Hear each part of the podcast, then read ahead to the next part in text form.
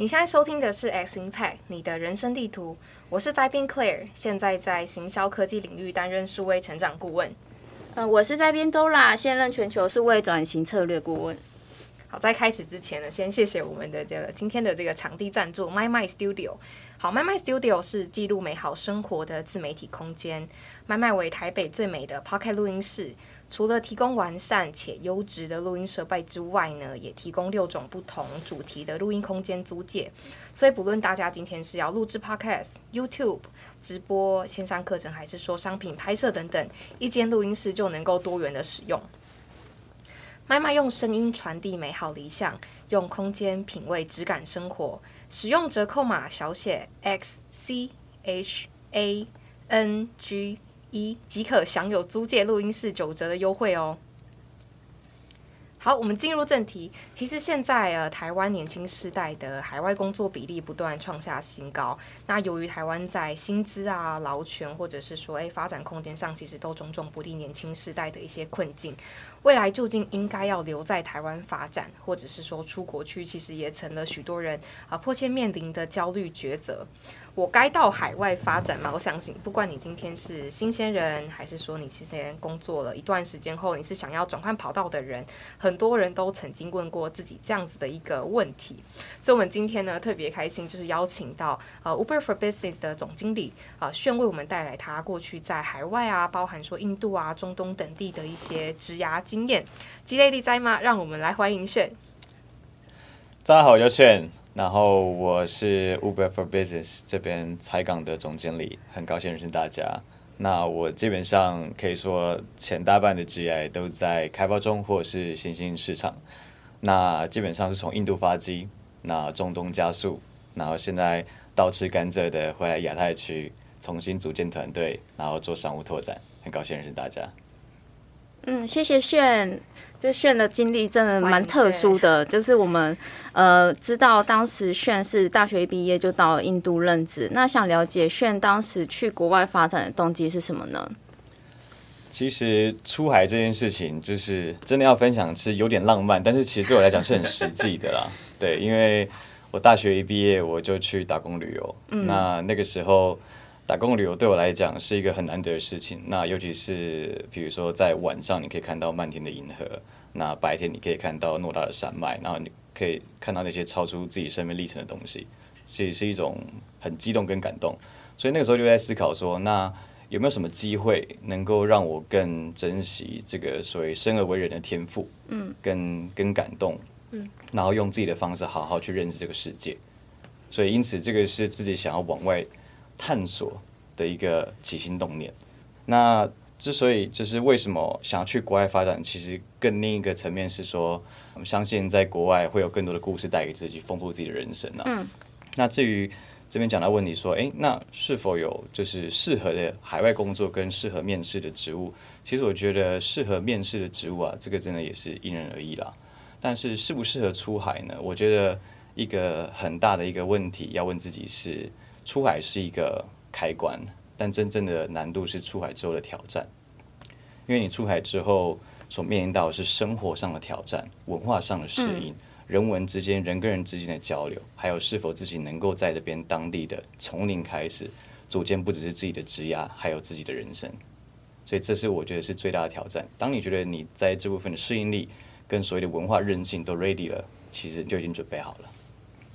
哎，像刚刚炫友就是分享到说，其实你要出海的话，其实，在文化啊，或者是说，哎，你要评估自己适不适合这个国家，其实有很多的问题都是需要去考量的。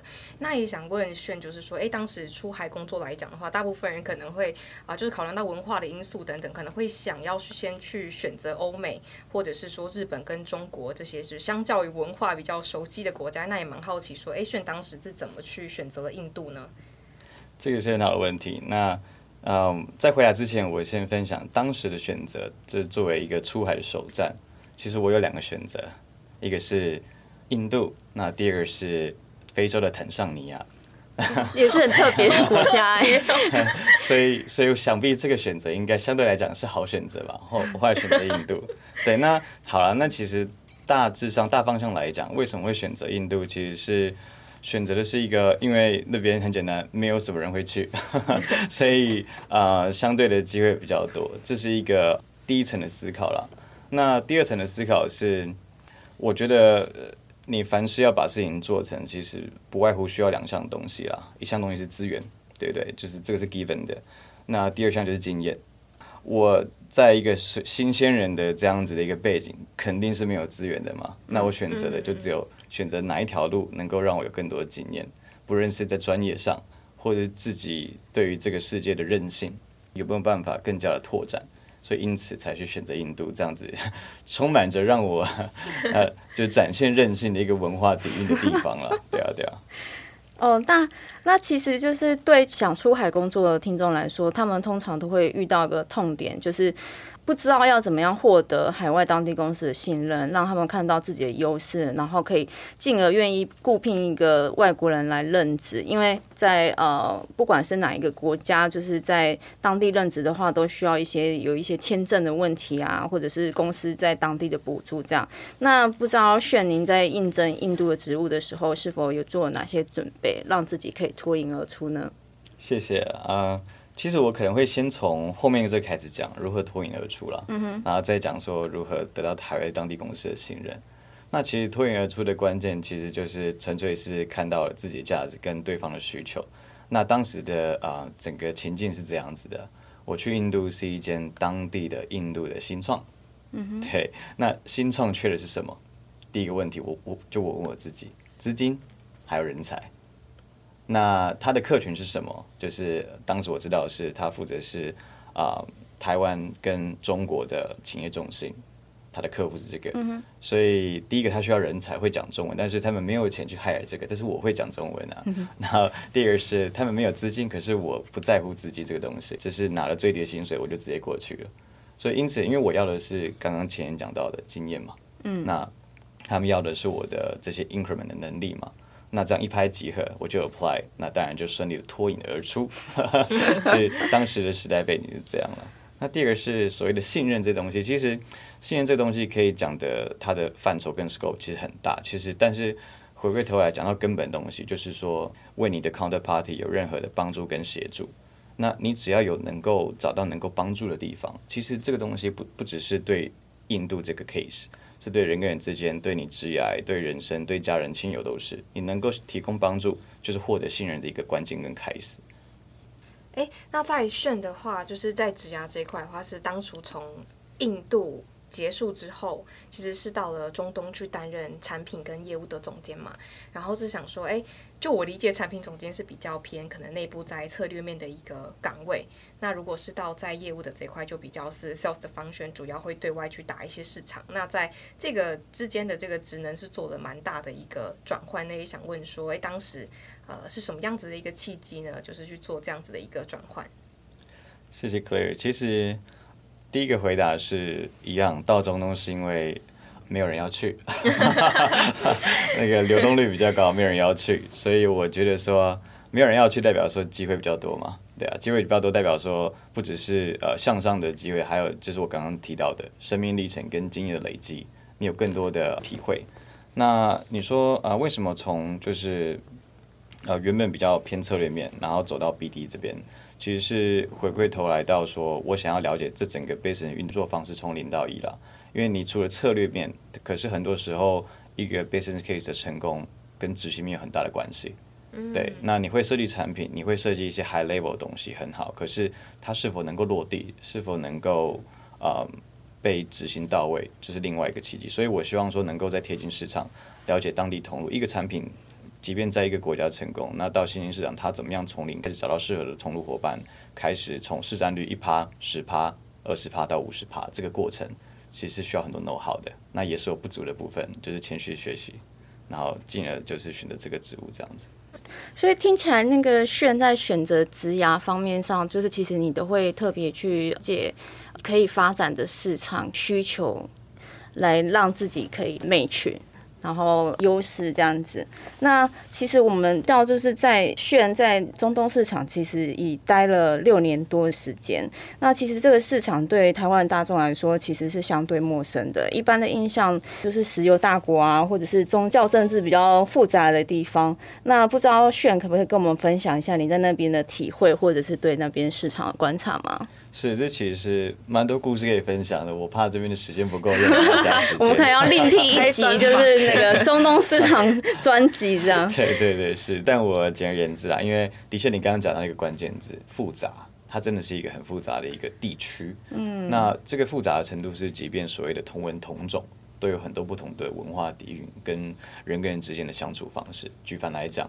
嗯，中东嘛，阿拉伯人这个这个统称，但是里面却有分逊尼跟什叶派，或者是说有分很保守、极端保守的沙地。这个保守程度，就比如说，可能三年前第一家电影院才开始在国家，对，就是真的吗？对对对，就是三年或五年前忘了，但就是它电影院是一个很新的东西，很保守的。然后到杜拜是一个哇，百分之。八十九十都是海外人士的一个阿拉伯国家，嗯然后再到了所谓的啊黎巴嫩，呃，统称为所谓的中东小巴黎，那边非常的 Western，那但它却是一个阿拉伯为主的国家，然后再到了嗯所谓以色列，它也算中东区，是极端的实用主义呃为为首的一个国家，不断的针对就是事情的推进跟实际的进步。去做去做各种 fighting，它跟阿拉伯的那种基本文化有很大的差异，嗯，所以的确复杂性它是一个很大的挑战，但同时也是它的特色。哎，这个地方我想延伸，刚刚有分享很多国家的一些经验，就是在最后的时候，其实有提到以色列，然后在以色列有提到说，哎，实用主义啊、创新啊，是刚刚炫有分享到的一些资讯。那我自己曾经有看过，就是一篇文章有提到说，呃，以色列它最重要的沟通方法就是说，哎，有话直说。就是以色列他从小的家庭教育就是诶有被教导说诶要不畏惧的反击，就是不要觉得不好意思。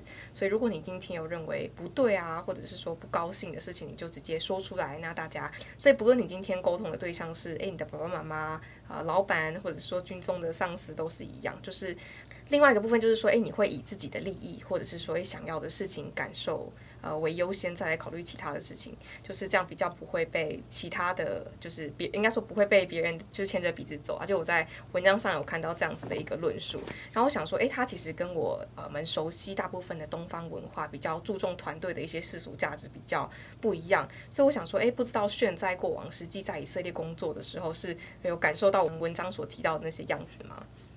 是这个，这个其实是我也是觉得收获很多的一个发现啊，这个很好的问题。嗯，我们先从有话直说这一点，看似好像是应该这样，但是其实我们没那么容易做到这个文化 来先讲起好了。首先是为什么会有话直说，其实这个也要牵涉到以色列，它就犹太人是整个建国背景。我们都知道所谓的那个二战的时候，不是所谓大屠杀，比如说人民流离失所，那。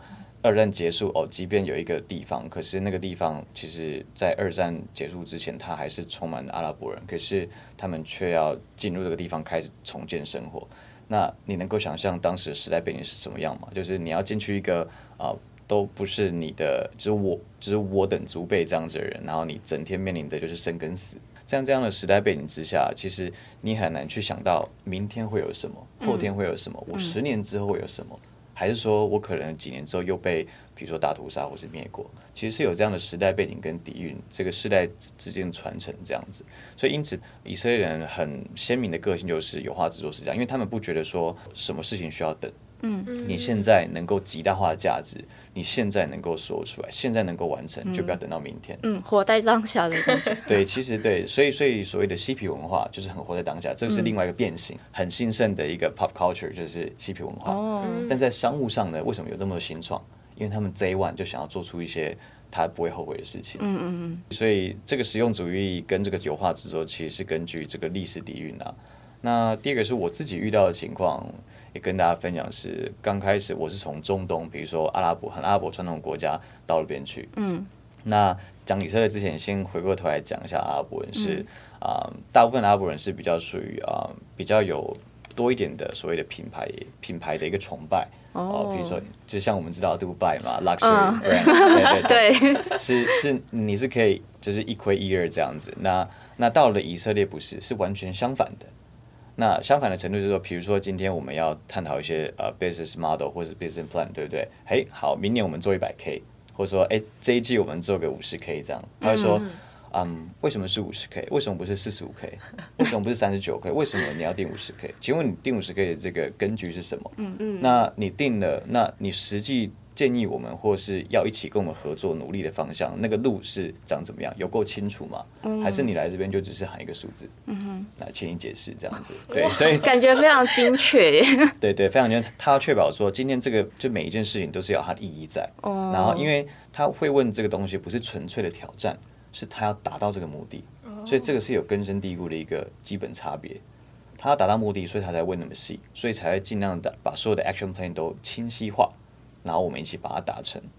所以当然这个东西好的部分是这样，那不好部分当然你会必须去承受很多扁平的一些 challenge。比如说在以色列所谓的组织架构是没有所谓的 top down 文化，没有的，是每一个人都有自己的声音，每一个人都勇于发表。而且勇于 challenge，比如说 manager 做不好，你你即便你是错的，但是你 always 有这个发声的机会，说，哎，manager，我觉得你做错了，我觉得你做不好，我觉得你需要改进，即便可能到最后可能是他错，但你就要在这样子文化氛围之下，然后变得更柔软，但更柔软之外，你要变得更精明，你才能够带领这一群人。所以我在那边刚开始，当然呢，一定会吃过不少苦头，尤其这个跟我们。就是亚洲文化是差异很大的，嗯，对。可是就因为这样的经历，让我更知道说很多事情都是要激发所谓的 inside out，他们由衷的相信某件事情，那他们才可以达成。所以这也是我对我自己的试炼，也是我觉得收获很大的地方。嗯哼。我觉得在以色列经验，感觉有一种加速成长的感觉，精神时光屋的感觉，真的是精神时光屋。对。哎，那我也想问，就是现在其实，在海外工作，像刚刚提到以色列，其实他们里面的呃人民的一个文化背景啊，其实都差异蛮大，也从中得到一些 insight。但我想说，在最一开始之前，其实炫也有在当地呃建立新团队的一些经验嘛。那当时是呃怎么样去找到适合自己的一个合作伙伴，而去打入这个新市场？是，这个其实也是一个很棒的问题，就是讲完可能会加你们的时间，不好意思。对，但我就是大概来分享。我觉得大很大的架构跟原则是，呃，我会在所谓的 intention 跟 capability 这边做一个做一个选择啦。对，就是你很有能力，跟你很有意图跟态度，这中间你要做一个选择。那你要怎么去做选择？因为当然你你两个都有是最完美，但我们必须也。很诚实的面对这东西是不太可能很少，对，所以我当时选择都是以态度跟心态为优先。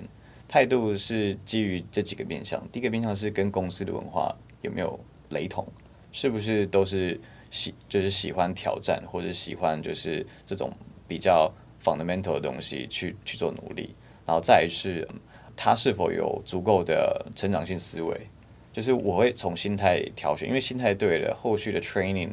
后续的不论是资源的引导或是沟通，那根本上会更顺畅嘛？对啊，那这个东西除了在自己招募团队之外呢，我跟通路的合作伙伴也是这样选择。比如说你在市场上你要合作通路伙伴，那肯定是有些哦，他比如说一个月就卖了两三百 K，那假如说是市占率五十，那当然也有一个月只卖十 K 或是五十 K。这种十倍的呃小的这样的公司，可是你这个时候就要去做选择啦。比如说你要跟很大咖去做合作，那当然他们 intention 可能就不就不会那么强，他会觉得说，哎，那我已经很大了，有你跟没有你不一定有差别。那你会愿意跟他们合作吗？那再是可能跟小咖合作，那即便现在的啊 capacity 没那么强，但是他非常有 intention，因为你选中了他，他想要把你当做是唯一或是呃重心。那这个部分你就可以去跟他思考，是他在 intention 上面有，我在资源上面有，那我们能不能一起成长跟长大？对，那所以我觉得回过头来到原则是，我会从心态跟他们去做一个筛选的优先顺序，嗯，然后再是挑所谓的能力。那刚刚那个 Clay 有提到，就是炫是在呃海外从零开始建立团队。那呃蛮想知道，就是炫从个人工作者转换到组织管理者的这个期间呢，心境上是不是有做了一些调整，或者是有一些什么特别的感受吗？对，其实。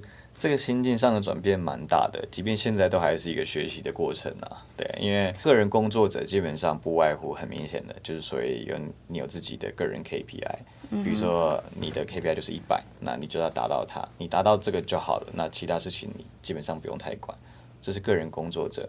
但是当你个人工作者就是 personal KPI 你达成，你游刃有余的时候，你渐渐的呃到了中阶主管，你当然会开始顾及到团队的 KPI。那团队 KPI 它就是一个很综合、更加复杂的一个考量。你如何协助就是各个 member，然后一起达成这个目标？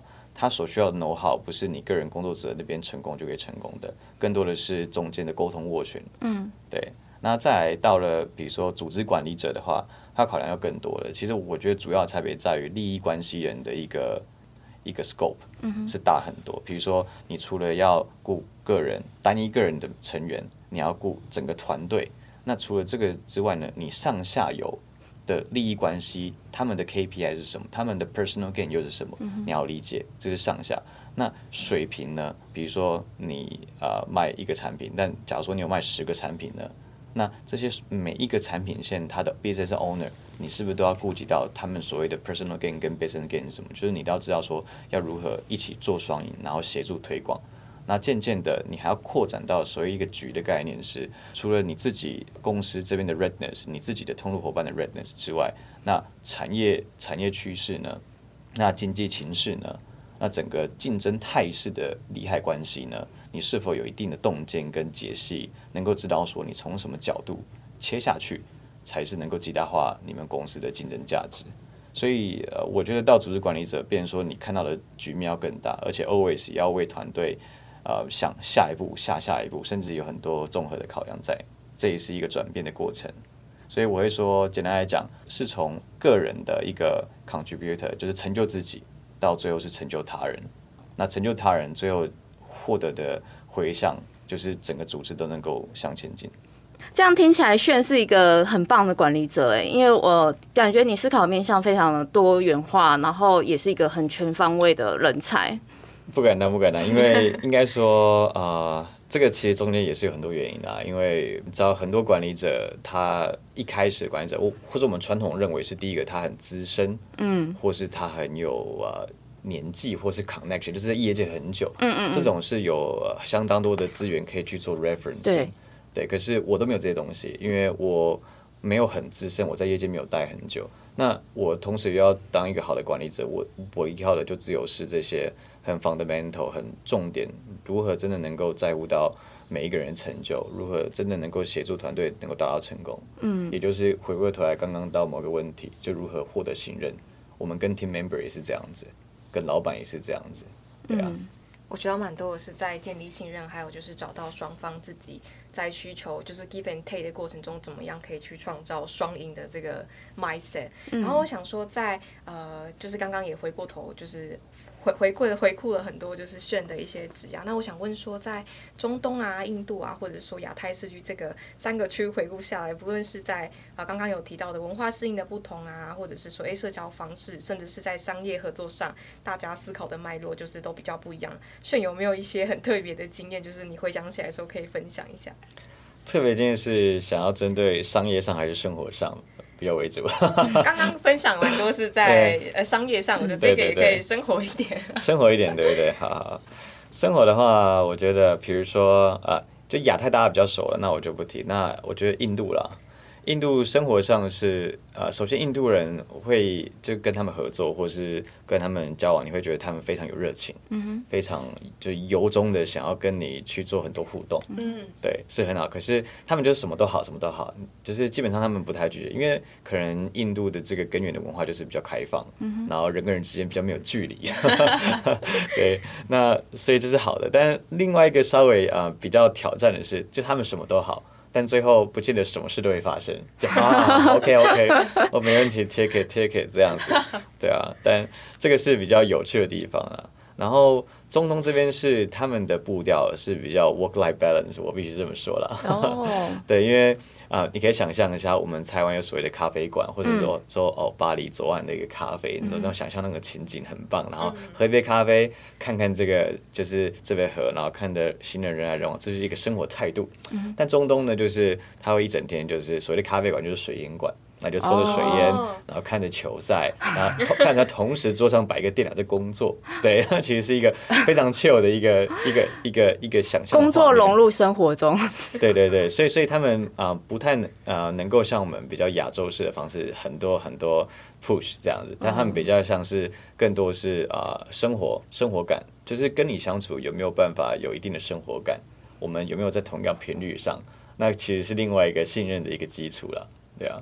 是他是他们比较有趣的地方。那另外一点是，比如说讲以色列哈，以色列就是比较他们也是很生活化的一个民族，因为他们对他们来讲，family is first 是 priority，所以我们通常都会有很多呃家庭聚会。你只要能够融入家庭聚会，你基本上就融入了这一个人的所有的交际圈跟他的信任圈。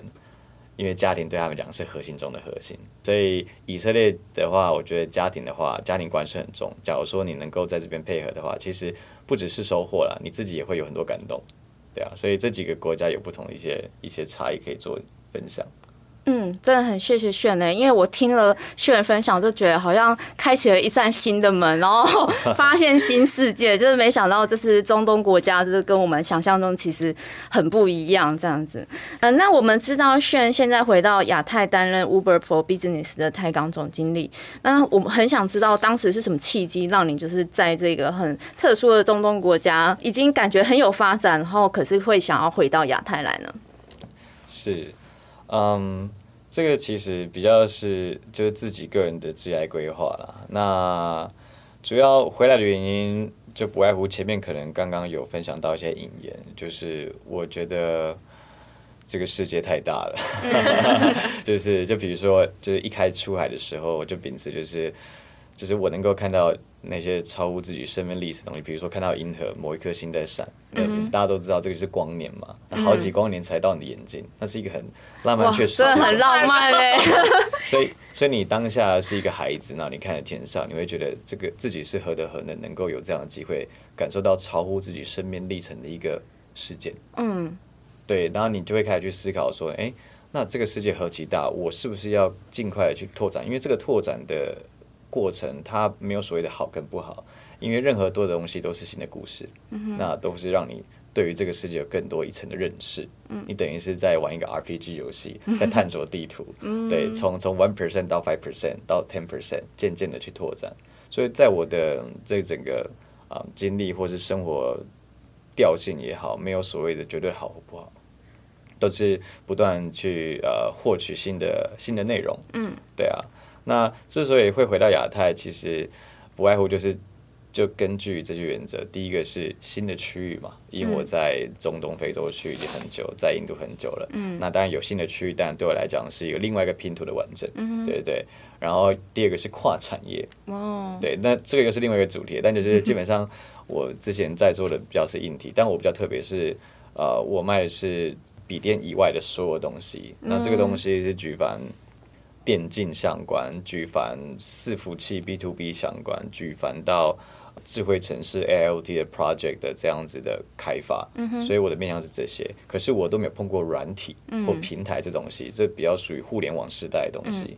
那我对我来讲，假如说跨了产业到这边有一个互联网这样子的产品，一个平台的 service 或者是 product，对我来讲是一个 increment。就又是一个新的故事，可以去让我的人生经历更精彩，这样子比较算是所谓的自我追求啦。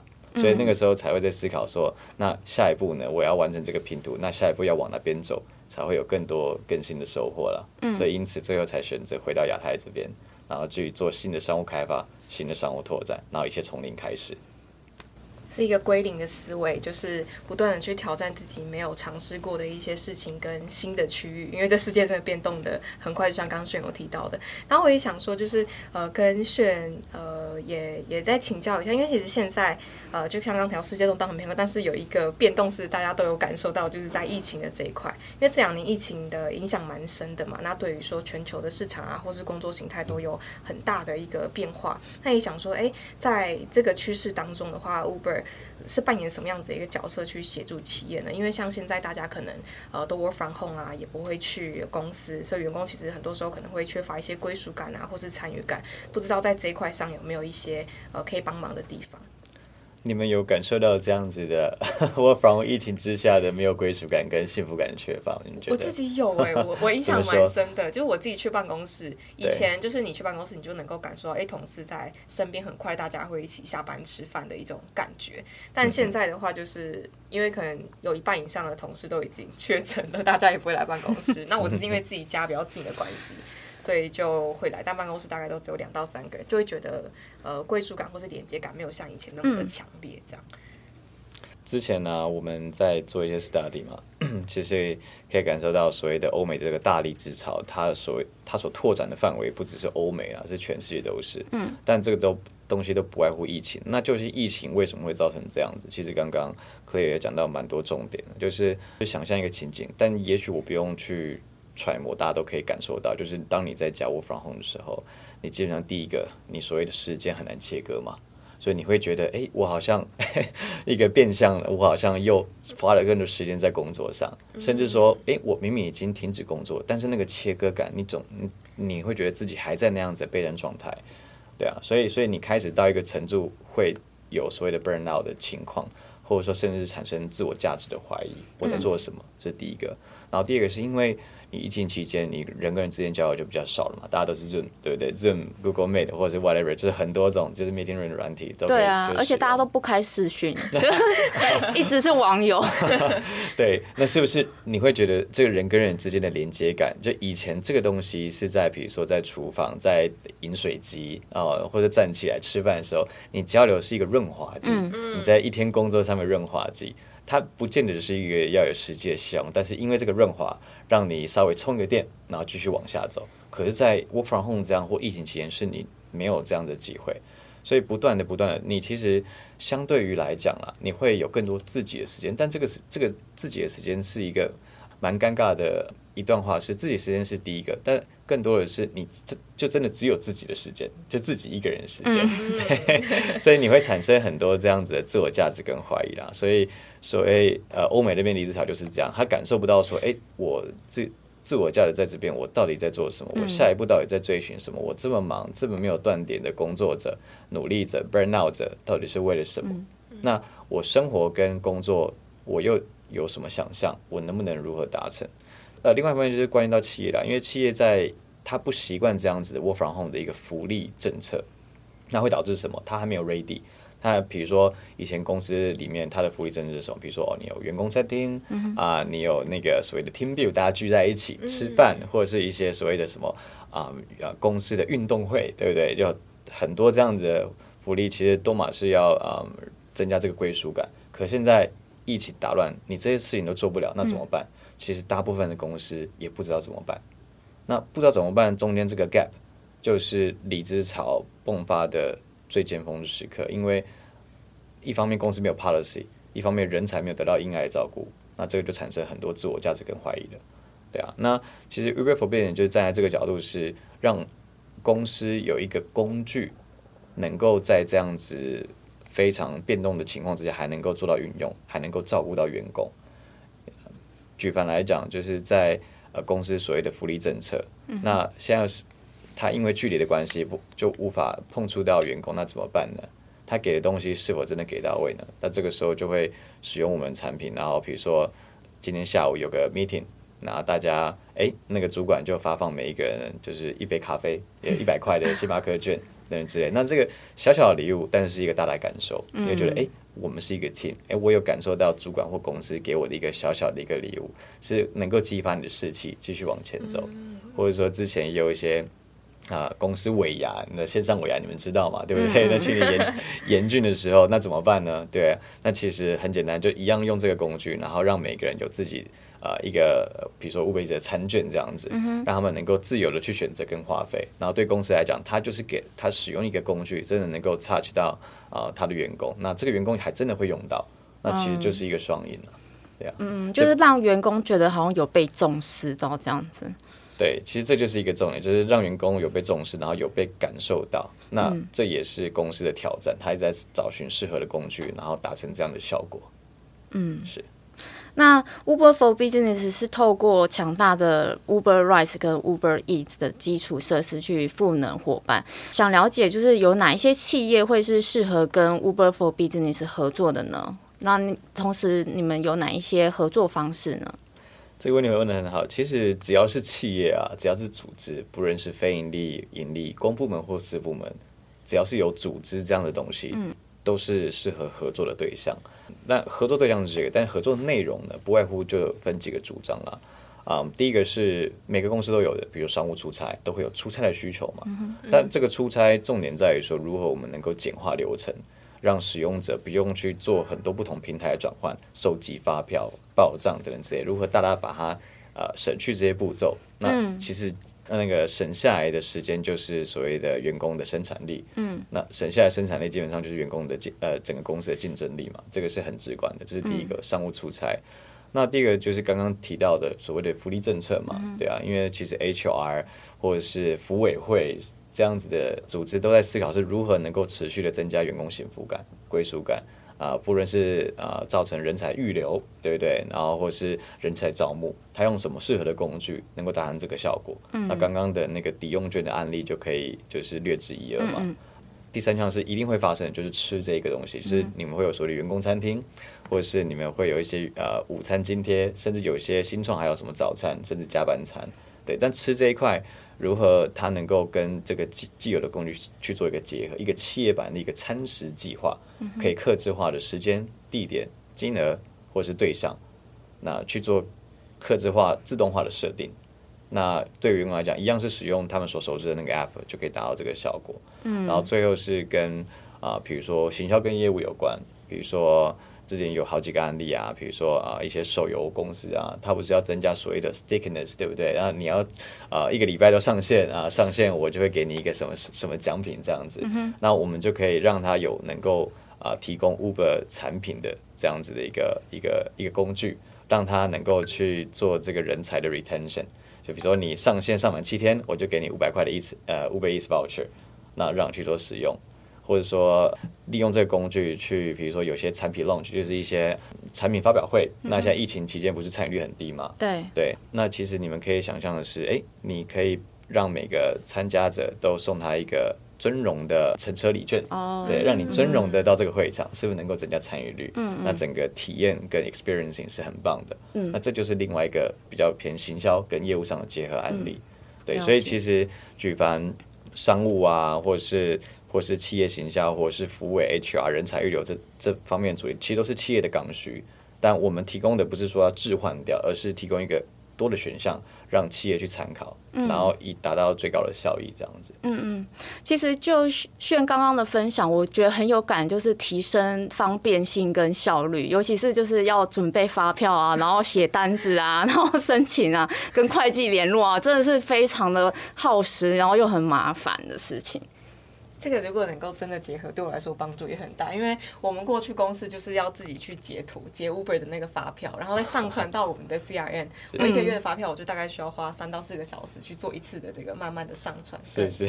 我还要看我的 calendar，所以我觉得这个真的能够帮到很多的这个效率的提升。对啊，那个时间省下来，我们都不知道可以做出很多事情，我们都不用加班了。真的。我们加班可能很多原因都是因为要处理发票报账的事情。对啊。真的。对啊。对，好，那今天很开心，就是邀请到炫。来分享过去在不同市场啊、职能啊，或者是说产业的一些经验。那其实炫每段的资料表现都相当的出色，所以想说在最后的话，也想说请炫是不是可以分享，就是一些在呃职场成功的一些 tips，让大家可以收藏一下。呃，谢谢 Claire。其实也不敢说成功了，因为职涯就是一个持续性的过程嘛，渐进式的过程，所以不敢说成功，但是的确有一些 tips 可以跟大家分享，做做参考了。那我觉得大原则下总归几个点，第一个是双赢思维啦，双赢思维我觉得很重要。其实你看我前面分享的东西，其实很很多谈到的这个双赢，不见得是对客户、对身旁、对伙伴、对 team member、对主管，其实你是否能够拥有足够的换位思考的能力，去知道说你任何的利害关系人、上下游或者水平，他们在乎的是什么？那你在于他们在乎的这样子的一一个图像里面，你是占有什么样的位置？你如何去满足这些需求？所以我觉得你 always 要想到双赢，你才可以让这个 partnership 长久，对啊。所以我觉得是第一项很重要的事情。那第二项呢，我觉得是跟选择有关系的，就是我们都知道，比如说我举一个比较意象化的，希望不难理解，就是像是水流嘛。对啊，水流不是都是顺着一个既有的结构流到某个地方。嗯，对对。那你可以把水流就想象是你自己的人生旅程，或是你职业旅程。但你流到那个终点，就是你想要的方向。可是当想象一下，你的水流这个结构啊，它不会到你想要的方向，你还是要去纠结那个水流跟既有的结构吗？还是你要去做一些截弯取直，或是创造新的结构，你才会达到你想要的方向呢？其实很多人是在一个既有结构下不断的去思考说为什么为什么为什么，可是却不知道说其实他们是有选择的，即便是小小的一个一步，他们都是有选择去做一些微调，做一些截弯曲子，做一些优化，然后渐渐的，然后引到这个水流到你想要去的方向。所以我觉得第二个我想强调是这个，所以在我的人生职业或者说我之后也会不断的去反思说这条路是我真的能够到我的方向吗？我有没有办法去做一些创造的工作？还是说我要在既有的结构下去不断的去做 fighting，然后有所成果，你可以自己去评估。嗯，那最后一项风险报酬的一个概念呢，就是像我们做投资，最近这一波下杀，希望大家都还能够去保重。但但我知道有很多散户在在疫情期间是赚了不少啊，对啊。但是其实大家渐渐可以理解，你高报酬一定是伴随着高风险，没有 always 你在赢，然后又没有风险的嘛。但其实这个也是跟你人生的选择一样，就是我们对于一个美好目标的崇拜跟诉求，这个是理所当然。好高骛远，它本身不是一个错误的东西。你值得好高，你值得骛远，这没问题。可是很多的时候的问题在于说，你当下做的选择是否让你有足够的机会跟风险去做冒险、去尝试、去创造出所谓的关键字，就是可能性。